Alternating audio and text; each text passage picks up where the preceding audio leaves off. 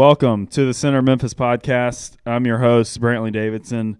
Uh, and this week I'm joined by Executive Director of the Center Memphis, Howard Graham. And we're also joined by Dan Butler this week. So, Dan, glad to have you. And, and as we dis- discuss our topic today, uh, but before we do that, the Center Memphis exists to define reality and offer hope for leaders in Memphis. We meet weekly um, or in group sessions um, or one on one. And um, we meet to discuss um, individual topics that we're they're walking through together, um, as well as potentially unique issues and opportunities um, to help with uh, what you're going through. So we we release content throughout the week on our website at thecentermemphis.org, on our various social channels like Instagram or YouTube. Uh, so please give us a follow at the Center Memphis for both of those channels. And then please visit our site, sign up for emails. Um, and you can sign up there for our weekly group sessions or also uh, for some one on one time um, if you want to talk through your unique issues. And then finally, make sure that you subscribe to this podcast wherever it is that you're tuning in from on Apple Podcasts, Spotify, or whatever platform.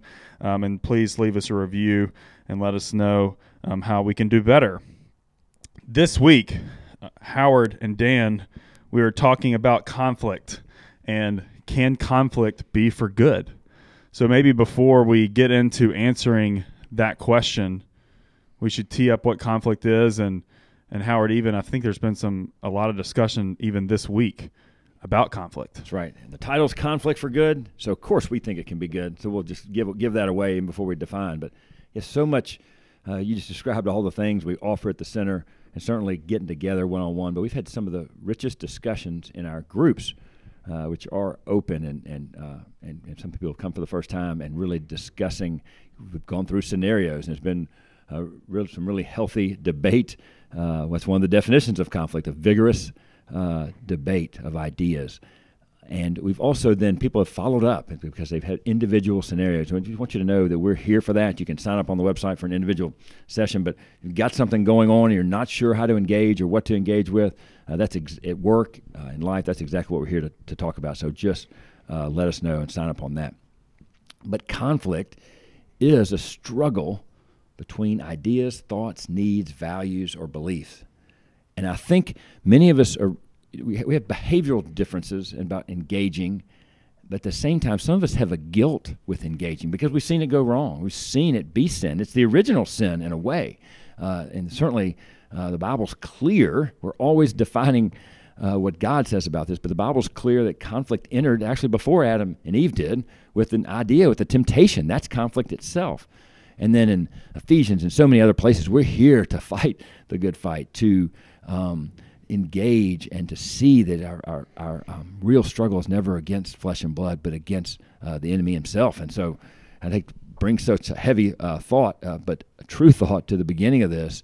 Um, but so much of conflict really is uh, can be debates on two good things: a vigorous debate about good ideas to make things better. Uh, and that's really what we're here to talk about today: is how conflict uh, makes things better. Yeah, I think just even teeing it up that even there can be conversation uh, between two good things from a conflict perspective. So oftentimes, I think we think that conflict is um, between maybe two negatives, um, which makes it hard to even think that it can be for good. So, as we've sort of defined what conflict is, what what does it mean for conflict to actually be for good? It means you're looking for the good of the organization. For what is love? What is the way to help more people? Um, so to make it for good means that you know uh, the values. You're aligned with the values of the organization, your own personal values, your own. And we're going to see some. We're going to play that out specifically in a minute. But um, I really would like to say first the cost of it, um, and there's cost of not doing it well, and there's there leads to poor decisions, leads to lack of innovations, leads to less trust. So many people um, don't engage in it because they think we're going to create a trust problem or uh, divide the team. But nothing is worse than not speaking up in advance on something you think is important. It aligns with your values that you believe is good for the organization's values uh, and helps others. So uh, less success. So, conflict for good is something that leads an individual or team or organizations or even your family toward the goals you have toward your values, mission, and purpose. Hmm. Yeah, even if I was just sort of thinking about this this week, one of the things that I'm thankful for, at least in my marriage, is that my wife is really good at conflict. She's really good at even bringing it out of me at times because she can sort of read my emotions and also understand when there's times where we need to have a rigorous debate or really just discuss what are the specifics and how can we reach a resolution. And I say that because what I've learned about myself and even in the workplace is if conflict can be approached appropriately, oftentimes that becomes the strength of relationships in every aspect of life. Yeah, where have you where have you really become tight with somebody that you hadn't been through something together? Um, through adversity, through uh, somebody, one of the guys in the session talked about that's how baseball, a pitcher and a and a catcher work together. First, they have to debate how to do it, mm-hmm. uh, where how to hold the glove. Everybody's a little different, so they becomes uh, one as a unit by working through those things. Uh, so uh, we we don't want anybody to. Uh, you know, too much. There is some shame out there for people to say, "Well, if you speak up, you're going to hurt the team," and we just want you want to push back against that first in a healthy way, and then know that even, of course, even one-on-one relationships and team relationships, that talking through this, that working through this issue, putting the ideas on the table will ultimately uh, work out for good uh, when the reason you're doing it is for good and it's aligned with uh, what you're about. The interesting thing in that sort of sports analogy that I was thinking through is that in the pitcher catcher relationship, where there is sort of this interesting, uh, you know, strategy, if you will, or even debate on how things are done from signal calling to the way that pitches are caught even the catcher potentially has to do it differently for each pitcher and so one of the things that I think that's interesting about conflict for good as as we're thinking about from an individual perspective and so Dan I'm curious to maybe hear your thoughts on this is how do we do things well from a conflict perspective and even consider the individual on the other side and how it should be different for maybe varying scenarios so you're asking how to approach it? Is that yeah? Yeah, I just think you know, and Howard and I shared some messages back and forth this week about you know having uh, humility and respect, and just making it a safe place, like that. It's a uh, you know that, that that you're open minded to both just have that discussion and looking for the greater good. What's the you're looking for the positive outcome, right? So to glorify God through that that conversation. Yeah. And then Howard, I don't know. There's one thing that we were sort of getting into this morning, just the even the uniquenesses of of understanding who the individuals are and how that even changes the way that conflict is approached.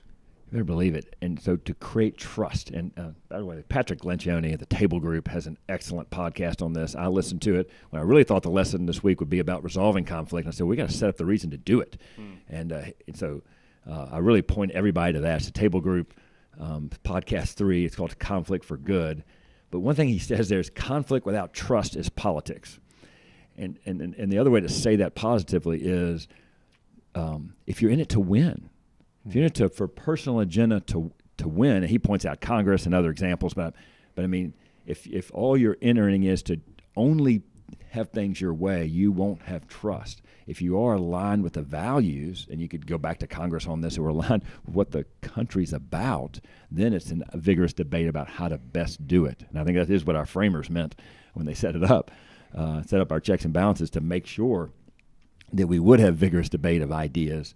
Uh, but that just plays out even in our individual lives every day, and we've got to know the differences in people and specifically starting with their approach to conflict mm. meaning that some people are reticent to say things, and and and so and those of us who uh, maybe can make the mistake on freely engaging and, and, and being too dominant on that and, and, even enjoying it. There are people who enjoy it. I don't, I don't know how big that percentage is, uh, but sometimes uh, we do, and I can be guilty of that myself. But we have to realize that everybody's not going to say something back.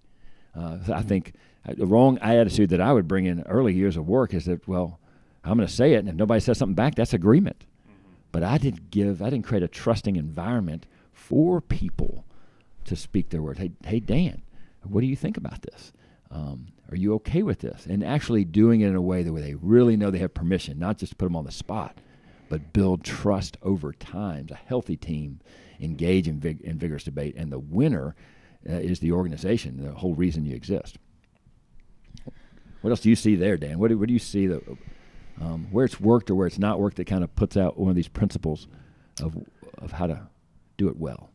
You know, you know when we're talking through that, talking about family and all that stuff, I was thinking about my wife and I. And we, I've shared some of this with you before about just anxiety and how that was a conflict for us for 15 plus years. And uh, it was I'm logical, my wife's more anxious, and just it always was just a, a, a focal point that I wanted her to be more logical and more reasonable, and, I, and she wanted me to be more understanding and caring.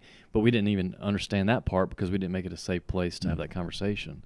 So once we broke down that barrier and just said, let's talk about this every day and just tee it up for the good of our marriage and for the good of our relationship. And great things started happening because it, it created fruitful conversation.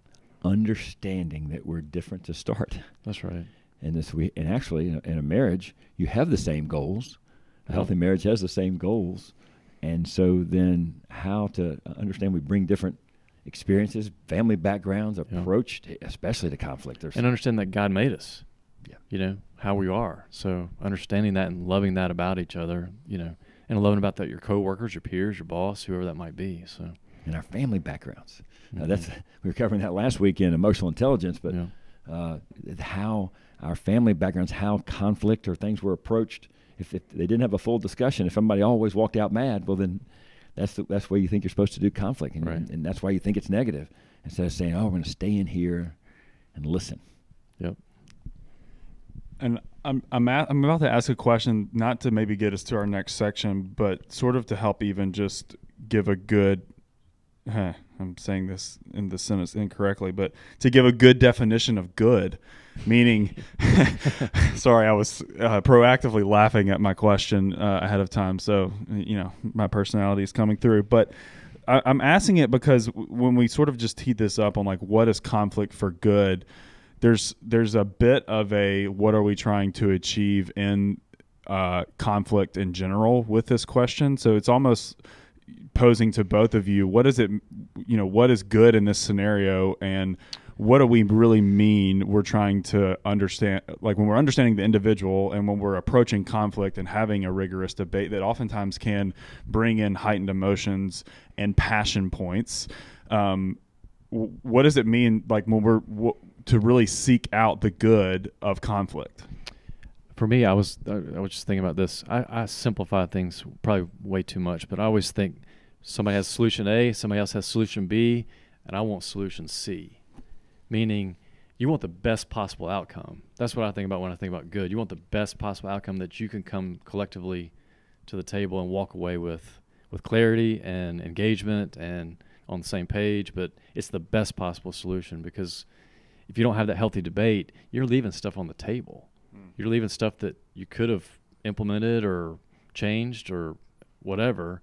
You left that because y'all didn't have that healthy debate. You just went with one direction of somebody overpowering the other or didn't want to get in that conflict or whatever that looked like. So that's right. And the organizations that do it come to better results. That's, that's right. research proven and then those that don't still argue and debate. They just do it after the fact and talk bad about the decisions. Oh, Monday morning quarterback. Yeah, Monday morning quarterback. It's terrible. And so you, it, we as leaders, we want to set up um, environments where that's healthy. And then to answer your question, Brantley, on for good, Dan made it simple, but it's simple even theologically. Hmm. We are here. We're made in the image of God to reflect His light, to subdue creation, to enter into creativity with him and to redeem all things uh, because he's doing it anyway, to join in with him. So, shining light in the situation for the better idea. So, you bring your values, your personal values, to a workplace, to a board you sit on, to even family, and then you know the joint values of the organization. So, when you're shining light that's aligned with the values, yours, uh, we'll get more into the Bibles and and the organizations, you're making it better. and then but if you do it in a way that respects all people and realize that everybody's not on the same page, but and, and seek clarity. That's something we talked a lot about. It's like sometimes we confront someone's ideas, and the goal is, by the way, the goal is not conflict. The goal is the best idea to renew creation at the highest level. Hmm. And then, okay, so everything didn't have the pressure of renewing all creation, but even in little ways, I can renew creation. I can help somebody be redeemed or blessed by recognizing their point in the conversation, asking them what they really mean. They may work it out when they kind of go two questions in. They may understand even what they mean differently, rephrase it, reframe it, and then uh, other people can safely interject to create the best idea uh, that what Dan's talking about. Yeah, I think that I, I love that point because when we think about conflict, I think all too often I tend to think about the term pushback all the time. And pushback is appropriate. And oftentimes it does, when at least for myself, when I think about that term, it becomes the negative connotation of it and not into I'm here for conflict because I'm here to help make something better. I'm help, I'm here to try to renew it potentially. So yes, I am technically probably pushing back, but the goal isn't pushback itself. The goal is the end state of trying to get to something where it is better. That's right, and that's the only reason to push back. That maybe that's one of very close to the original sin, not honoring God, the first one. But right there, we covered that to start the lesson. But a little pushback from Adam uh, might have helped us out changed, a little bit. Yeah. we might have been a different trajectory. Uh, but not so hard on him because that's what we do every day. We have a chance to shine light on a situation, and we want to engage it uh, for good. And then even not saying something is also for good. But we have mm-hmm. to, to judge that. And uh, Dan, where have you seen uh, maybe even examples of getting in or not getting out of Brantley? What the right times to get in and out of a, of a conversation for good? You know, I, there's a there's a, been a lot of interesting things that this past year has sort of just thrust us into situations where, for me personally, I, I probably haven't handled the adaptation correctly, and uh, for me personally, one of it was even just going back to the office and working maybe in the office, uh, maybe a little ahead of w- where uh, health guidelines would have su- suggested um, to do that. And I think that um, for me, like it was over time learning to listen to lots of different voices in a way, and um, ultimately, I think the, the the you could say the pushback or the conflict that I pursued was not uh, correctly influential at the right time. And so for me, it was learning that I think what I, I failed to do was listen to the other side of the table appropriately because I cared more about my own opinions this at that point in time versus maybe where other folks really were. So it was, I would say, it was sort of a, a failure to listen was the first example that came to my mind. Ooh, slow, slow to speak, eager to listen. That's one of our things. Dan, how about you? I mean, I'm, I'm seeing it. I mean, kind of like Brantley was saying, like just this, just the whole year of COVID has been a conflict. I mean, you know, mask, no mask, shut down, start up, office, no. I mean, like, do you open church, close church, like, and just being able to. I mean, this is great stuff to like just project us going forward of, you know, just uh, listening to others and having that. You know, what I've learned through this is like beliefs. You know, values don't really change. Beliefs change based on new information. So if you can sit down and have a healthy healthy conversation and say this is where I'm seeing or this is how I feel or you know or bring data, you know, healthy stuff comes out of that. Does that make sense? What I'm saying? Like yeah. your your beliefs start moving in one way or another um, to the positive. I guess. That's right. We're here to love others. Right. And the the way we love it changed dramatically in a in a in a pandemic. Yes. Uh, and some and and and and still, uh, there's not always perfect clarity. We're seeking clarity. Why right. to do it this way? You know, what are what are the facts and data around uh, even the virus itself? Yeah. Um, you know, some sc- schools went back fast because they believed that it, it, transmission wasn't big through kids. Some schools did, and they yeah. proved it. And then so then they can test and see. Uh, so they, they some of that was innovative, and others then could follow. Uh, but they, they thought it was good for children to be learning and have something uh, to do. And so in that case, that they defined that as love, and that was good. Right. So we're sort of starting to touch on our our last topic a little bit, which is what what happens when we don't engage in conflict. We still complain about it later. Yeah. Great theologian, one of our uh, contributors this week, gave us a great theologian. Bill Parcells said, "Losers uh, get to get together and complain later, uh, complain about other people, but teams, winners." uh, bring everything to the forefront. So that doesn't mean that doesn't mean that uh, two of us in a company or an organization or a nonprofit, even a church, wouldn't say, "Isn't this better?" But then we're pushing each other to bring that into light, uh, mm. and willing to be wrong, willing to hey, we may get this, we may not have considered everything, but we think this is the right thing to bring to light for the whole team. Rather, we're not. Here's what we're not going to do. We're not going to sit back, sit back and talk bad about it. You know, I think also I'd say you grow or die you know, like I've always used that phrase, like if you're not having that healthy conflict, you know, I was talking to a guy this week doing some consulting for a company. He's got 40 something percent turnover. They obviously, they don't mm. get it. They're not having healthy conflict yeah. to figure out the solution to solve turnover. There's something wrong inherently in that organization that's yeah. causing 40 something percent, oh, almost half your people just be gone 12 months from now. So I think stagnation and loss of efficiency, uh, productivity, think of all the cost by not having that healthy conflict creates. They're just letting it be. It is what it is. Oh woe is us kind of you know look where we are not you know? having the best idea. Right. We hit this in the communication lesson but i think and you'll see that in the communication podcast uh, a, a, few back but the people at apple pushed back the head people on jobs he didn't believe there should be a phone.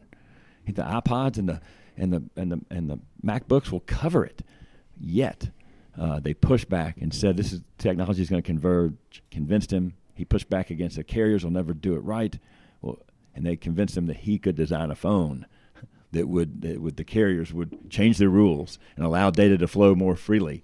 And and now we have a phone. But they the best idea. All the things were still true, uh, but they had to solve them together. And that's what an innovative company does. That's what an innovative organization does. And even all the way to our households, we can see that kind of innovation, conflicting ideas that can now bring to better to to bear a better solution. Hmm. Yeah, when I think about sort of the the opportunity cost, I guess, of not engaging in conflict, mm-hmm. this morning my head immediately went to just thinking about Daniel when he was first taken into captivity in Babylon, and he's basically given this choice to eat the king's food or not to eat the king's food. And he sort of pushes back to the eunuch and says, Hey, I'd love to just eat vegetables and water and test me for 10 days and see what happens. See if I'm better than the other people that you're taking in and training. And then the eunuch also had to be potentially willing to engage in conflict in the future with the king, right? He was sort of putting his life at stake. He says that in that story. He says, yeah. you know, you're you're making me put my life at stake for something that you really believe in. And ultimately, you know, God used obviously Daniel and he used the eunuch to allow Daniel to even do that. And it what we what we see in that one story, and it's, you know, maybe not the best analogy, but ultimately uh, Daniel and his friends were healthier. The king saw and acknowledged that they were healthier. The eunuch was blessed, and so was Daniel and his friends. And and then we we know you know from a biblical story perspective, Daniel was then used greatly. And for us as believers, you know we're look and why we think about conflict for good it's we don't want to miss out on the chance for god to use this conflict in our own story and for his good that's so good. And, and have our bottom line verse on all this. And Daniel exhibited it, and Paul recapped it in, in his letter to the Romans. But don't conform to the pattern of the world just because it looks pleasing, because that's the things you can do. Uh, Daniel knew he wanted to stay on the way he was raised. He wanted he wanted to be reminded of who he was constantly, and helped him. That he knew that would help him know God but be transformed by the renewing of your mind that you'll be able to test and approve what God's will is, his good, pleasing, and perfect will. Not what's pleasing to our eye, not what's pleasing um, in the temporary, but pleasing and, and, and consistent with God's will. And even the smallest things that we do can shine light on others when we do it for love. That's awesome. Well, is there anything else that we want to touch on this uh, topic before we maybe move into thinking about what next week is, which I know is going to be conflict, but maybe a little bit of a deeper dive into some different areas? I think just one of our other uh, principles we wrapped with is just no motives. We hmm. don't want to be. We, um, we talked about the fundamental attribution error that Lencioni points out in his podcast, so I'll point people to that. But when we judge people's motive for why they're bringing the, their idea uh, to the table, we really get messed up. And so we to seek clarity, to understand, um, and then to listen and have them even explain their own idea deeper and deeper and help maybe bring out through questions the issue uh, to seek clarity, to know what they really mean um, instead of assigning anything to them that uh, may or may not be true. That might be easy to say, uh, but we don't know their hearts. And it's not our job to judge or know hearts. That's God's job. It's our job to seek the good consistent with the values of the organization we're with. Yeah, that's a it's a good good point to sort of leave with because uh, it it sort of goes back to what we were talking about at the beginning of you know what is conflict for good and we talked I think a lot about just the relationship the person that's on the other side that you're engaging in conflict with that attribution error or the assumption of what that person is walking into is is where conflict can go bad right sure. there is the i was sort of sharing even like my listening posture on that one example and how i think i learned that i was off and didn't learn and listen correctly and so i maybe assumed and attributed the wrong things you know one thing that makes me think about that is like if we could walk away like when you're having conflict and have that uh, open arrangement to understand you're you're talking about the behavior or the action of that person or the idea, but not the person. Think about the the negative side of conflict is you think you're getting attacked, yeah. right? A lot of a lot of scenarios. So if you can break down that barrier to say no, I'm just talking about this particular issue or or the behavior that was that happened here, not you. Let's let's take that off the table. You're made in God's image. I love you, but we're going to figure this out. Yeah. So that changes the dynamics of that conversation. Everybody deserves the same patience, dignity. That's right. And we get through it. And then so we can go to clarity. Awesome. Well, Howard, what are we going to be talking about next week? Just that. Um, and we're going to see, even when there's perfect clarity. So you want to read ahead in your Bibles, read Acts 6 and 7. And Stephen, who presented perfect clarity, and yet they still, the religious leaders of the day, ground their teeth and uh, didn't accept what he was saying, although what he was saying was, in this case, the perfect word of God. He was full of the Holy Spirit. And then he still resolved the conflict. Um, some of you know the story, know how it resolved exactly. But it's our job as leaders to resolve it, uh, to bring forgiveness and grace into the situation. So, how, even when it's gone awry, uh, we'll look at more reasons it goes awry, but we'll look at the end of the day, blessed are the peacemakers. And so, how do we make peace when uh, conflict has turned negative and uh, and has turned for the wrong, for turned for not for good. How do we, as leaders, assist others in cleaning that up? How do we clean it up in our own lives? How do we resolve? How do we resolve uh, to resolve conflict? Awesome. We're looking forward to it. Uh, again, you can join us in person next week as we talk through um, more details of conflict, like Howard just um, walked us through. Um, or you can tune back in to this podcast next week. We'll, we'll be recapping it and talking it through with you all. Thanks for tuning in and looking forward to talking to you next week.